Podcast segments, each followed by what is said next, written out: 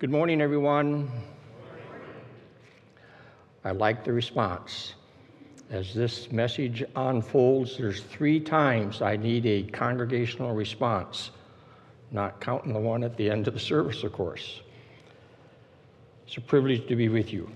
Turn with me, please, in your Bibles to Revelation chapter 3, verse 14. Revelation 3:14 and following.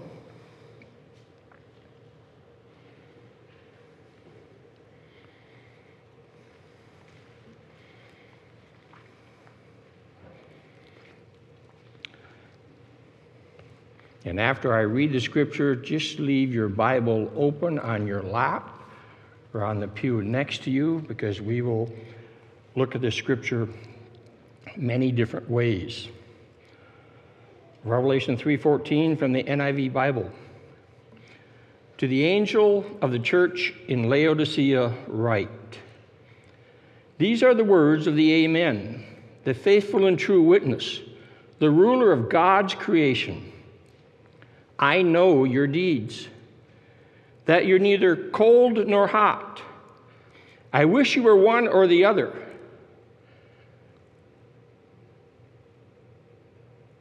So, because you are lukewarm, neither hot nor cold, I'm about to spit you out of my mouth. You say, I am rich, I have acquired wealth, I do not need a thing. But you do not realize that you are wretched, pitiful, poor, blind, and naked. I counsel you to buy from me gold refined in the fire, so that you can become rich, and white clothes to wear, so that you can cover your shameful nakedness, and salve for your eyes, so that you can see. Those whom I love, I rebuke and discipline. So be earnest and repent. And here's our key verse for today Here I am. I stand at the door and knock. If anyone hears my voice and opens the door, I will come in and eat with him, and he with me. To him who overcomes, I will give the right to sit with me on my throne, just as I overcame, overcame and sat down with my Father on his throne. He who has an ear, let him hear what the Spirit says to the churches. Let me pray with you.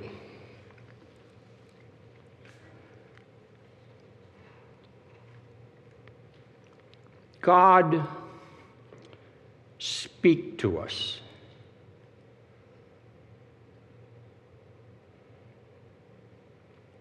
In Christ's name, amen. You have in your bulletin, I believe, some of the scriptures that are used to form this message. We should start by noting where this particular verse is, Revelation 3:20, behold I stand at the door and knock. We should start by noting where this particular verse is in the entire Bible, because this will help us to understand why he is standing at the door knocking at this time. Being found in the book of Revelation, the book of Revelation is a book of endings and beginnings. It's the book of the ending of earth as we understand it, and it is the book of the beginnings of eternity. In the book of Revelation, our Lord is closing the door on earth and he is opening the door in heaven. And what he is saying is when I begin to close the door on earth and I begin to open the door in heaven, at that time, I will stand at the door of the heart of mankind in ways I have never stood at the door of the heart of mankind ever before, and I will speak to them so that they can hear my voice. Notice also where this verse is located in the book of Revelation itself. Revelation 3:20. In chapters 2 and 3 of the book of Revelation, you have the seven churches of Asia Minor. These seven churches represent seven time periods of the church from the cross to his second coming. And of course, the church of Laodicea being the last church. Perhaps we are that generation. In this last church on earth, he says, There's coming a time, there's coming a generation in this last church on earth where I am going to speak in unusual ways. In the end times, it says that he will pour out his spirit upon all people. As he pours out his spirit on all people, he will also stand and knock. Now, listen to me carefully. No man knows the day or the hour when he will come. I understand that. But listen to this we who are alive on earth today, we are the first generation in all of human history, from Adam and Eve up to now.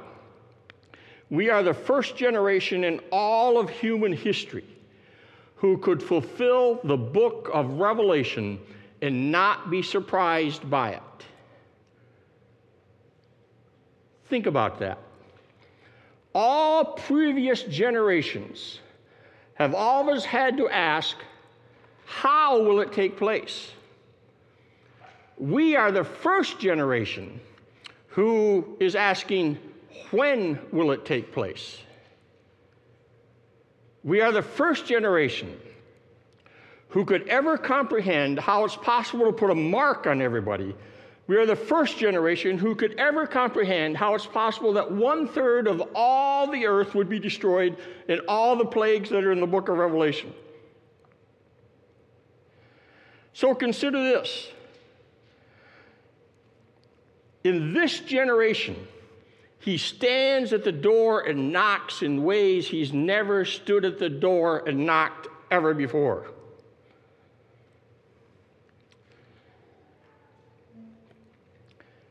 Back to Revelation 3:20.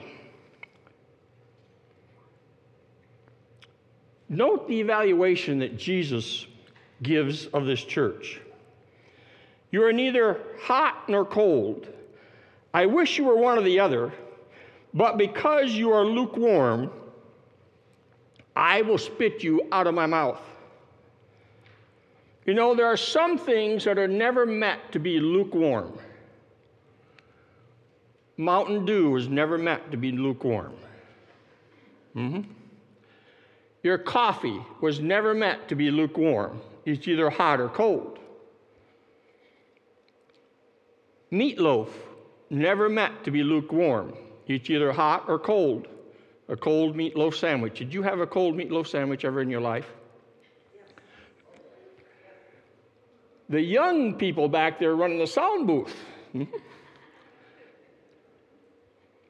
There are certain things that are meant to be either hot or cold and not to be lukewarm. And we as Christians, we are meant to be hot or cold, not to be lukewarm. If we were hot, if we are hot, he is able to use the warmth of our spiritual life to warm others' spiritual life. If we are cold, he is able to set us aside. But when we are lukewarm, even he doesn't know exactly what to do with us. And so he spits us out. These Christians in the church of Laodicea, maybe our generation, are spitball Christians. Now, let's do a little congregational survey here, okay? Did you ever use spitballs as a kid?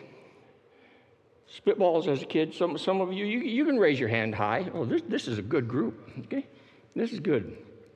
You say this to younger kids. They, uh, our generation, before video games, you know, you did these type of things. You didn't do that now. I have four brothers and one sister. Two of my brothers are already in heaven. I'm the youngest in the family. so, what we used to do, and I was raised on what was a large farm at that time. So, what we used to do, we would take a straw that you would get with a drink, you know, and it would be a paper straw back in those days, long before plastic. And you would take a little piece of paper, uh, and then you wad it up and put it in your mouth, and, you know, and it'd get all wet and all, and all of that. And then you would make it just the right size on the tip of your tongue, put it in the straw, then blow it at somebody.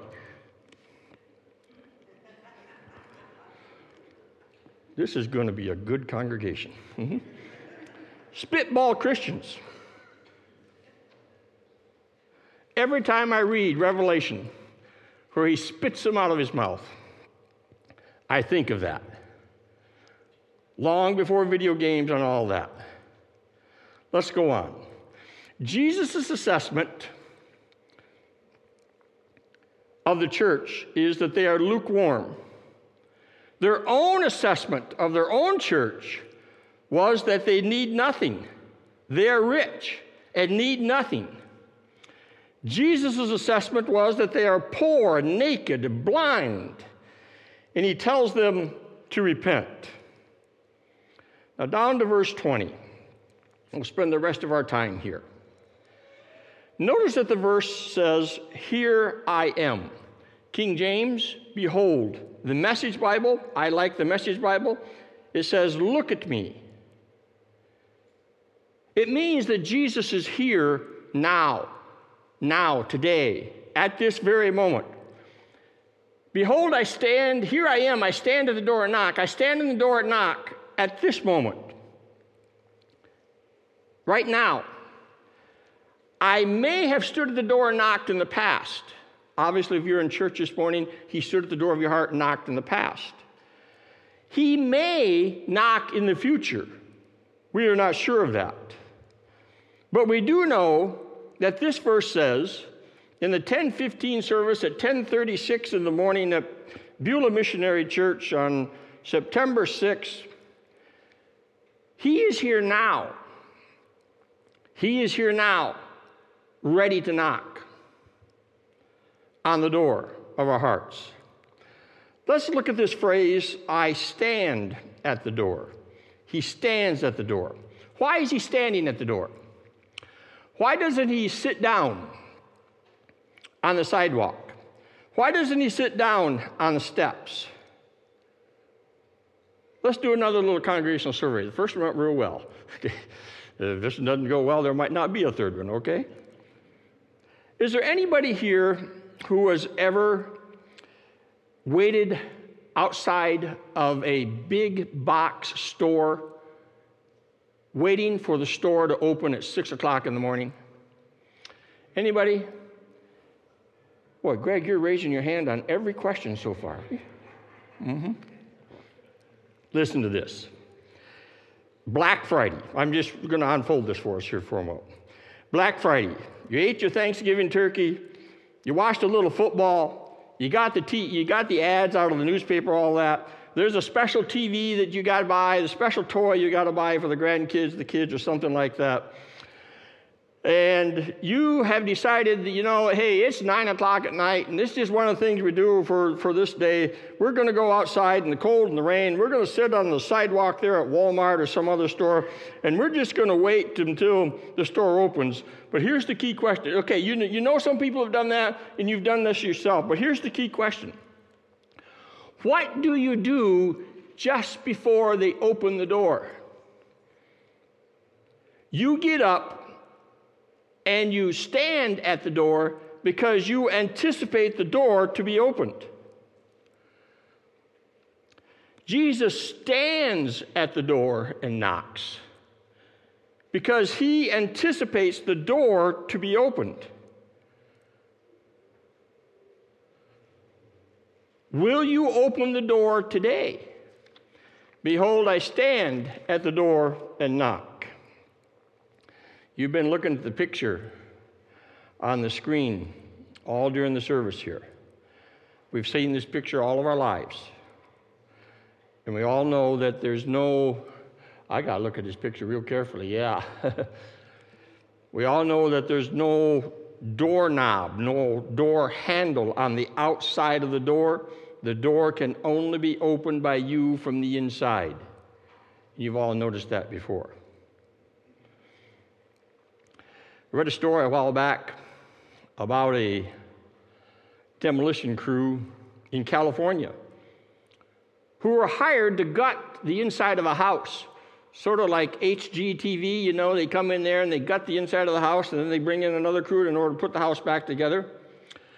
This demolition crew was hired to gut the inside of the house But in this particular neighborhood where they were supposed to go, there was house numbers on the house, and then there were house numbers on the curb, and the house numbers on the curb did not correspond with the house numbers on the house, and you know right where this is going. They got the wrong house. The owner of the house said, The door is going to be locked, knock down the door, go in and clean it out. When the real owner came back at the end of the day, yeah, that was a real mess. If I got my story correct there and understand this story correct, the demolition crew, the owner of the demolition crew, actually bought the house that they had just destroyed. The point of all this is this Jesus never knocks down the door to our heart, He never knocks it down, He doesn't use force. He just sets, he just stands there and waits for the door to be opened. But consider this also. He stands at the door and knocks so that he can be ready to go to the next house, to the next heart, if you don't open the door. So he stands ready to move, he stands ready to enter.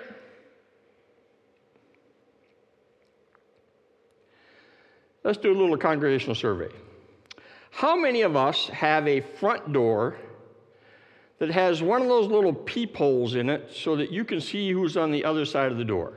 Or you have a door that has a, uh, a camera, a doorbell has a camera, and you could be in church and someone could ring your doorbell and you could pull it up on your phone and you could see who's there and you could talk about them and everything. How, how many, most of us have a peephole or we have a, a camera on our doorbell. Well, this one didn't go very well, okay? Most of us do. Let's make it a little more personal here. How many of us have gone and looked through the little peephole and we've seen who's on the other side? And it was a salesman, or it was two guys in a white shirt and a black tie and we quietly walked away from the door and left them standing out there. Anyone willing to raise their hand on that one? Oh, man, alive. We've all done that. When the pastor comes knocking on your door, don't let me stand there, okay? Huh? Uh-huh. The biggest tragedy in life is to know that it's Jesus on the other side of the door and you just let him stand there. You just let him stand there. Back to verse 20. If any person hear my voice, let's talk about any person. It is not God's will that anyone should perish. We understand that very well, don't we? And if it is not God's will that anyone should perish, it also means that, now I don't understand how this works itself out practically, okay? So you can question me about this. I don't understand how this works itself out practically. But if it's not God's will that anyone should perish, it is also God's will that everyone hear the message about Christ. And to take the verse that we're looking at now, Jesus stands at the door and knocks at everyone's heart who's ever walked on earth. No one's going to be able to stand at the judgment and say, I never heard your voice. No one's going to be able to do that. Because at that time, Jesus is going to bring up, you remember when this happened? You remember that happened? You remember that little tug on your heart here and there? That was me speaking. He would say those type things at judgment. Notice also that the knock is not really a knock on wood, but it's actually a voice. Why? Because Jesus, when he calls us, he calls us by name. He uses his spiritual voice to speak to our heart. That's how come it's a voice. He calls us by name.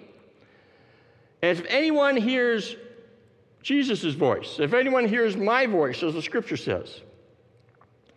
Now, here's where it really gets difficult. Because again, our generation is different than any generation before us. Because no generation before us has ever had so many voices coming at us all at the same time. There are so many different voices, aren't there? Every page on your computer screen is another voice speaking to you. Every time you open up your cell phone, there's a voice there speaking to you. Every billboard, every TV show, every newscast, and in this political year, every advertisement is a voice speaking to you, isn't it? And it's hard to sort that all out. For some of us, we still hear our parents' voice. You still hear your boss's voice. You still hear a negative voice. No generation has had so many voices. We just moved into a, a newer home, not a new home, but a, a, new, a newer home, and we went and bought a smart TV. And some of you are laughing at me. the, the, smart TV idea. Uh, boy, there's so many voices there. And it is not programmed, we, we will get it programmed right eventually, but it's not programmed for spiritually minded people. I mean, it, it's programmed for, for the raw world. But every day we learn something new to get it to, to do what we want it to do. But so many voices. So here's the key question now. With so many voices coming at us, how do I discern what is God's voice? For spiritually minded, born again people, here's where you start. You start by eliminating from your life that which you already know to be ungodly. Or to put that into another way, for spiritually minded people, I do not purposely expose my spirit to that which I already know to be questionable for spiritual growth. I sow to feed my spirit, not to feed the flesh. now, we live in a world where if you just live in the world, of course, you're exposed to all sorts of ungodliness and all sorts of voices, and you just can't avoid those because you and I live and work in the world. Those things are going to happen. But I don't purposely, excuse me, I don't purposely expose myself to that which I know to be ungodly. So there are certain TV shows that I do not watch. There are certain movies that I do not go to. For spiritually minded people, how do I hear God's voice more clearly? I simply start by cleaning up my own life. Number two here. How do I hear God's voice? Out of all the voices that are coming to us, how do I hear God's voice? I ask Him to speak to me. Because God gives wisdom to those who ask for wisdom. He gives direction for those who ask for direction. For those who, who want to know His voice, he does speak to them. Our God is not silent, not silent at all.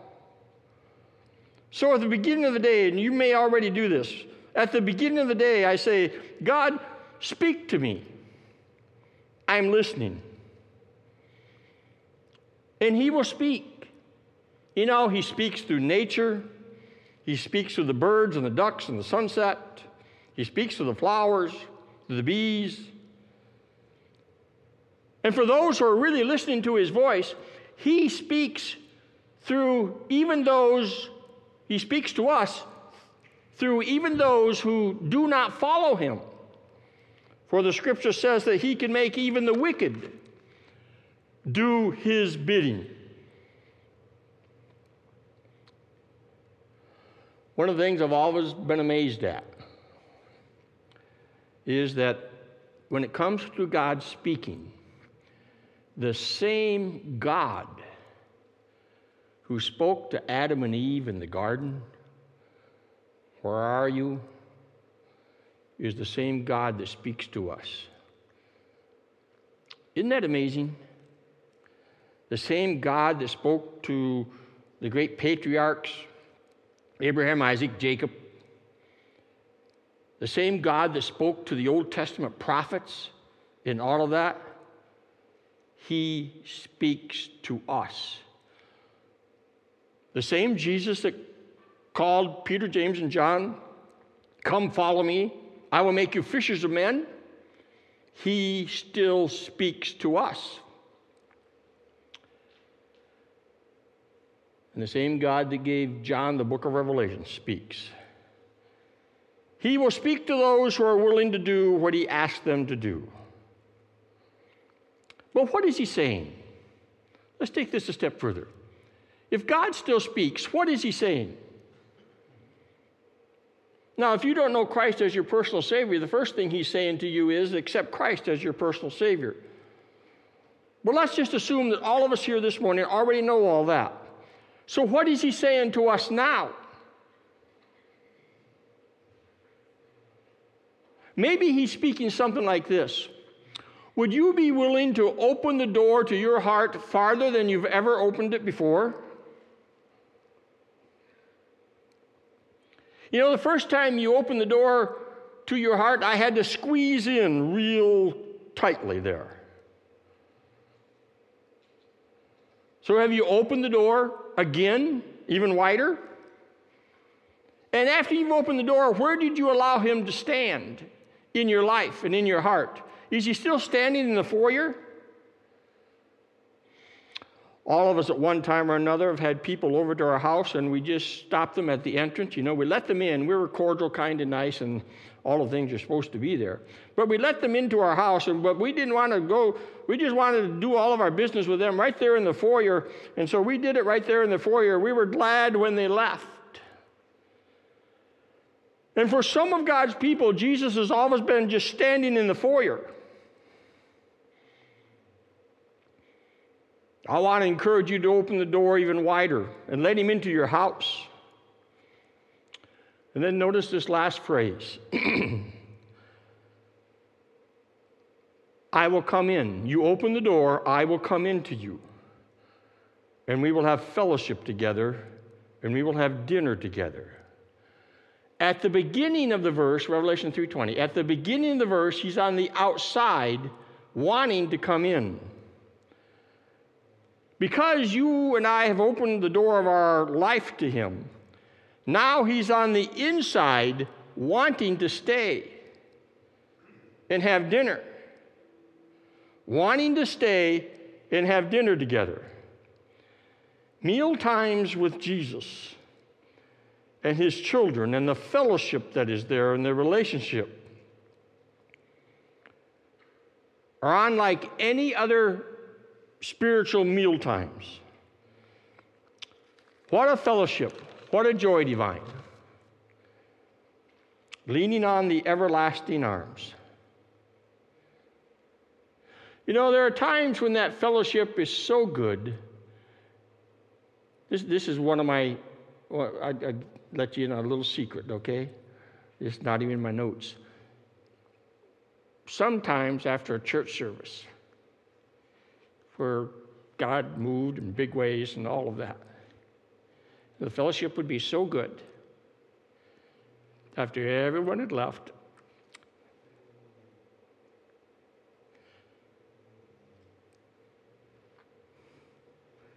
I'd come and just sit in the front pew.